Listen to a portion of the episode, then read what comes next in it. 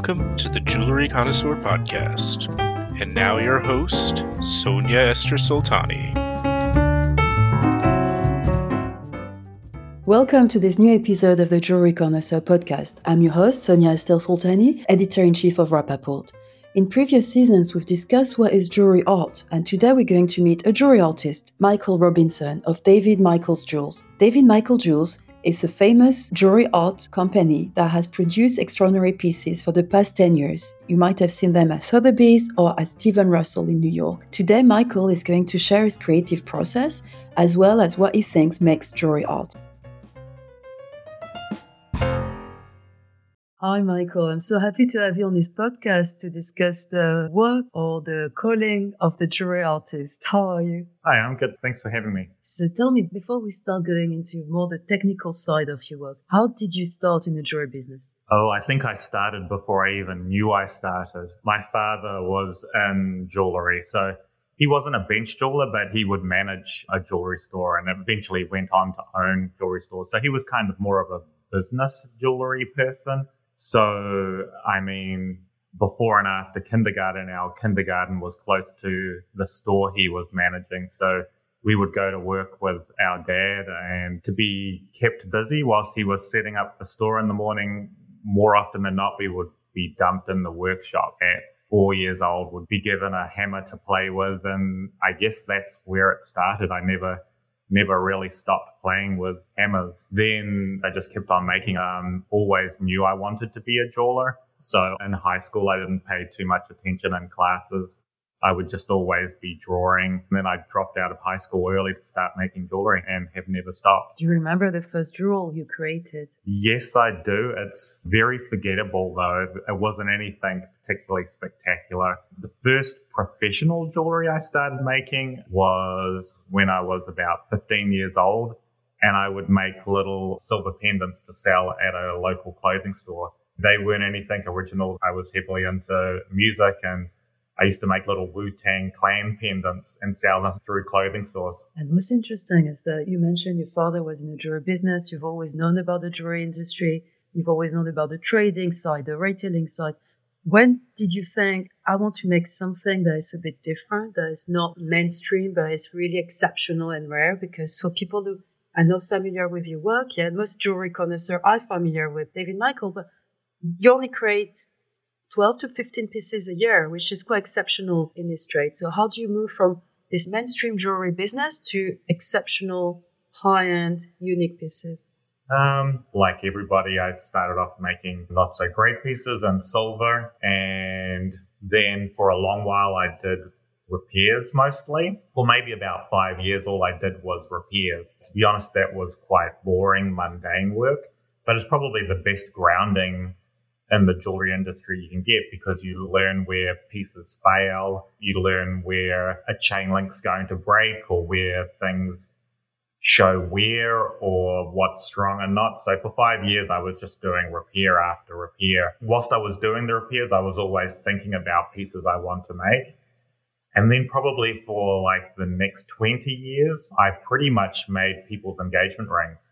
So brand new engagement rings, I'd for the most part speak with the couple and get an idea of what they were looking for and then present them drawings. For a while, that was really interesting because I was interpreting what they want, what their budgets were, and coming up with original designs to present to them. But then after 20 years of making engagement rings, I started thinking about more creative pieces I want to do. But the engagement rings were keeping me so busy, I just really didn't have time. And whenever I did have a little bit of time, the works would sell very quickly. So the pivotal moment was when my dad came up to retirement age. My brother and I had gone into his business and were working for him, which is when I was making engagement rings. And when he retired, I didn't really want to take over that business because I'm more of a workshop guy rather than a client facing person. And then I just had all this pent up creative thoughts. So that was about 10 years ago now. For 10 years, I've just been making what I want to make rather than trying to make a client happy. And what is it that you wanted to make? Can you tell us for listeners the really intricate gem set jewels I mean, it's really pieces of art. When you see them, you feel like you want to put them on display and just look at them. Okay. Can, can you tell us some of this inspiration and some of the pieces that came out of your workshop for the past 10 years? I think, first of all, what I wanted to make was I very much love antique jewelry, and I had seen all of the period jewels that are inspired by floral bouquets or by nature. So definitely for the first little while, I was making seahorses and different flowers and basically things inspired by nature, but reinterpreting in a very colorful sort of three dimensional way that I wanted to make. And I did that probably for about five years ish. Then I didn't want to just reinterpret nature anymore because nature has done a really good job of designing and creating those works. So I kind of morphed into doing more shapes and designs that are purely out of my head. Sometimes reinterpreting nature, but making sure that it's gone through my filter enough to be mine rather than just taking something that already exists and turning it into jewelry. Can you pick one piece and tell us a bit more about the genesis and how it's made and how long it takes and the effort that is involved, the challenges? Is mm-hmm. there one piece that you'd like to describe to our listeners? To... I guess the piece that probably has most attention that when people meet me, they say, Oh, you're the person that made this piece is the series of koi ponds that I make they're obviously quite heavily influenced by a koi pond. When I was a kid, I would make little rock garden ponds in the garden with my dad, but I very much morphed them into just stripping down, not trying to look natural at all. I make them into a particular soft rounded shape that I like, which is more like a pebble than a rock. I don't use any castings or anything like that. I start with raw metal, raw lumps of sheet or um, bar stock, and I forge it. I roll it out or hammer it to shape. So the work's completely made by hand. It's not cast. Once it's made, I drill and carefully cover the surface with tiny little holes so that I can set colorful pave into the pieces that I want. And the thing that I love about these koi ponds is that they also feature a little miniature painting of a koi fish that I do on mother of pearl. So it really feels like it's a little work of art from start to finish because it's almost like I'm making a tiny little jeweled frame for the miniature painting I did. So yeah, I sit down and I make the piece from start to finish. When the work has my name signed to it, it's because it's my work, not another single hand touches the work from start to finish. And then it's also very important for you to draw. I follow you on Instagram and you draw a lot everywhere. I do. And not just we used to see watercolor drawing and but you draw with the simplest pens. So tell us a bit more about this process because that's fascinating to see and you think which piece of jewelry is going to come out of this drawing, if mm-hmm. any. Um, well, I've just always drawn. Like I said, even in school, it didn't matter which class I was in, I was always drawing. So if it was maths, I was drawing on my notebook. If it was science, I was drawing pictures on my notebook.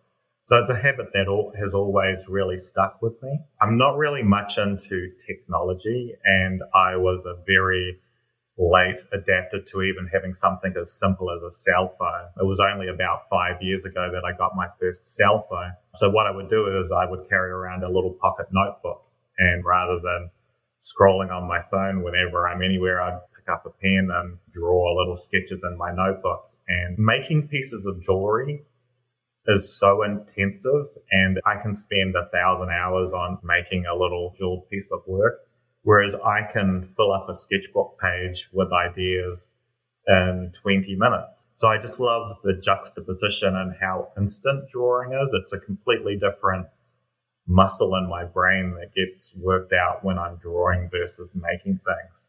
So I do, I try to, again, making things takes up so much of my time. So I'll normally do drawings when I'm on a train ride or when I'm on a phone conversation. And I just love it. It's so it feels so fast and instant and carefree.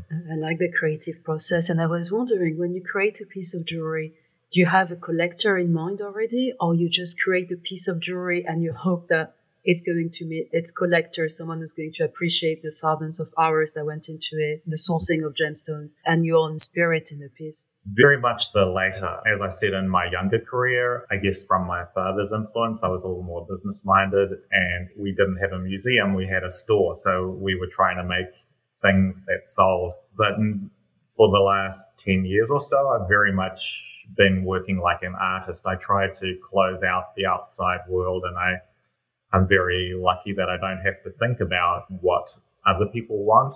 I'm just purely focused on getting my own ideas out of my head and into a three dimensional little jeweled, jeweled sculpture and work of art. And it just gives so, so much freedom. Obviously, I'm still grounded by the practicalities of my more fundamental upbringing where I still think about is the work going to be light and comfortable for the end person to wear? Is it going to be durable and not have elements that are going to catch on every fabric or make the work sit crooked? So I still have all of these fundamentals of comfort, making it not so heavy that it's going to tear or weigh down fabric.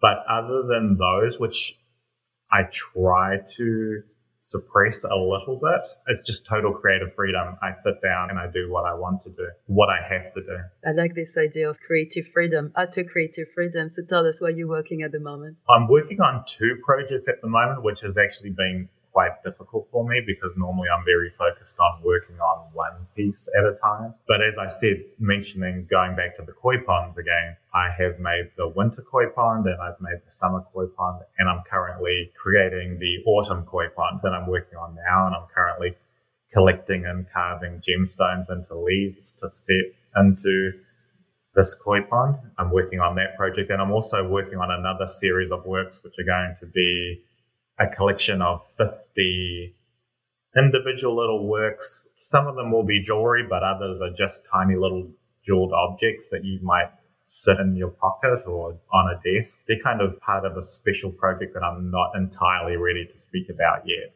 And they're probably two or three years away from being done. But yeah, so exciting. And since you started on the jewelry art scene, have you seen an evolution? Have you seen like jewelry art is more respected, it's treated differently? I think in the past years we've heard the word jewelry artist much more in the mainstream. It's not this obscure niche topic. It seems like mm-hmm. more jewelers have come up on the larger scene. So have you seen it yourself in the past 10 years, 20 years that you've been looking at things and seeing it from the inside? Yeah, definitely. You do hear the word jewelry artist a lot more. I have noticed it. It's something, honestly, that I try to shut out and not be entirely aware of. When I'm on social media, I always try to, first of all, limit my time on there because I don't think it's that productive to getting work done if I get stuck in the trap of scrolling on social media. But also, I always just like to create rather than consume.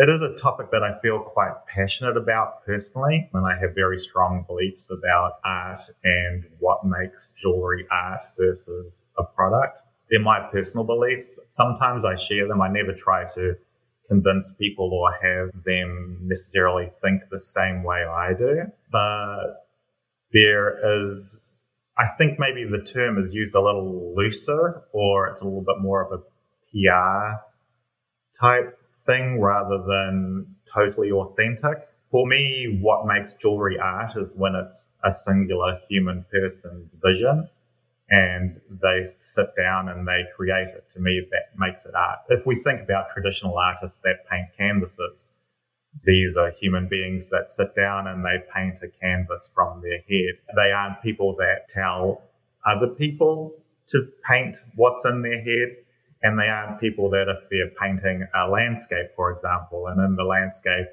there's a building and they only know how to paint trees, they don't contract the work out to somebody to paint the building and then sign their name to the bottom of it. So I think with jewelry, we have to be careful about what is art and what is a product.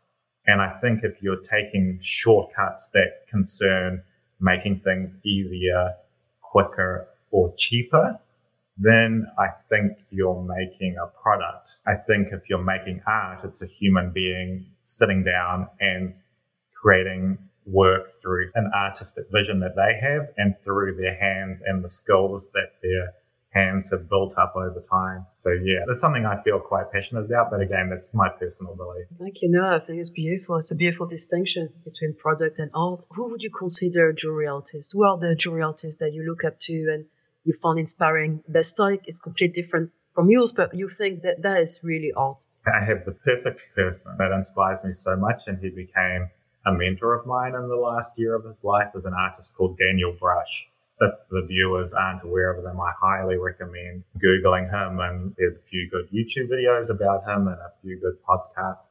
But he was just the epitome of an artist.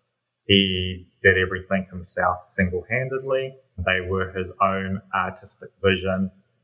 Again, they were made of his hand. They weren't designed with the aid of a computer and cast in a machine. They were lumps of material that he sculpted and worked with his hand. And sometimes he made jewelry, sometimes he made sculpture, sometimes he did paintings or drawings, but they were always purely of his mind and hand. And I don't think there's a better poster boy for an artist jeweler than Daniel Brush. He really lived the life. That's a great example. I think there's an exhibition at the moment of his There work. is, yes. He has an exhibition going on in, in Tokyo at the moment with L'Ecole that is called Thinking of Monet. Um, a lot of right. it's more more colorful sort of. Well they weren't colorful they were metal but they give off colorful light. But yes he's very much lives the ethos where it is art it's his vision and it's not of other people's hands that he's signing his name to. Thank you. And where can people see you your creations michael?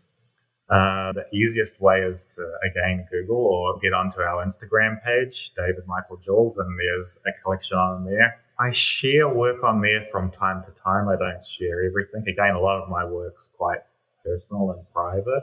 Mostly people find me through word of mouth, like if a collector has a piece and they tell their friend, or if a friend sees them wearing it, um, they'll track me down.